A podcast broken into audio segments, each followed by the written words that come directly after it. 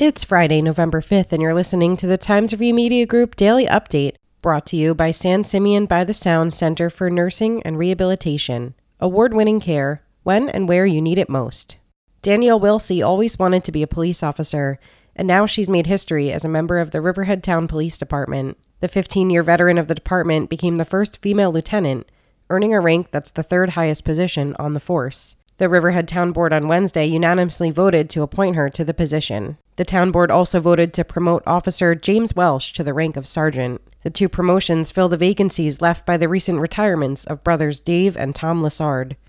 Lieutenant Wilsey was only the second female sergeant in the department's history when she was promoted in July of 2018. She followed the footsteps of Sergeant Jill Kubetz, who made history when she earned the rank of sergeant in 2015.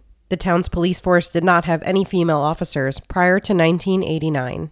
Southold town officials passed a 2022 budget on Wednesday night that's set to pierce the state tax cap. The 2022 annual budget, with total appropriations set at approximately $52.2 million, represents an approximately $3 million increase from 2021. The 2.22% tax levy increase is just over the state's 2% tax levy limit.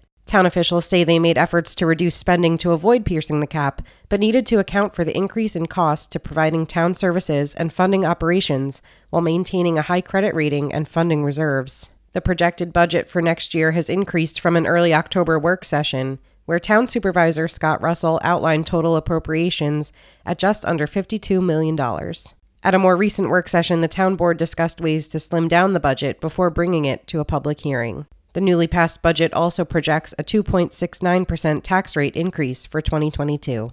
It'll be mostly sunny today with a high near 53 degrees, according to the National Weather Service. It's expected to get down to freezing tonight.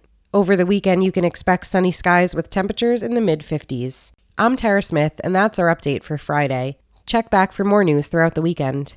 Once again, today's report was brought to you by San Simeon by the Sound Center for Nursing and Rehabilitation. Award winning care when and where you need it most.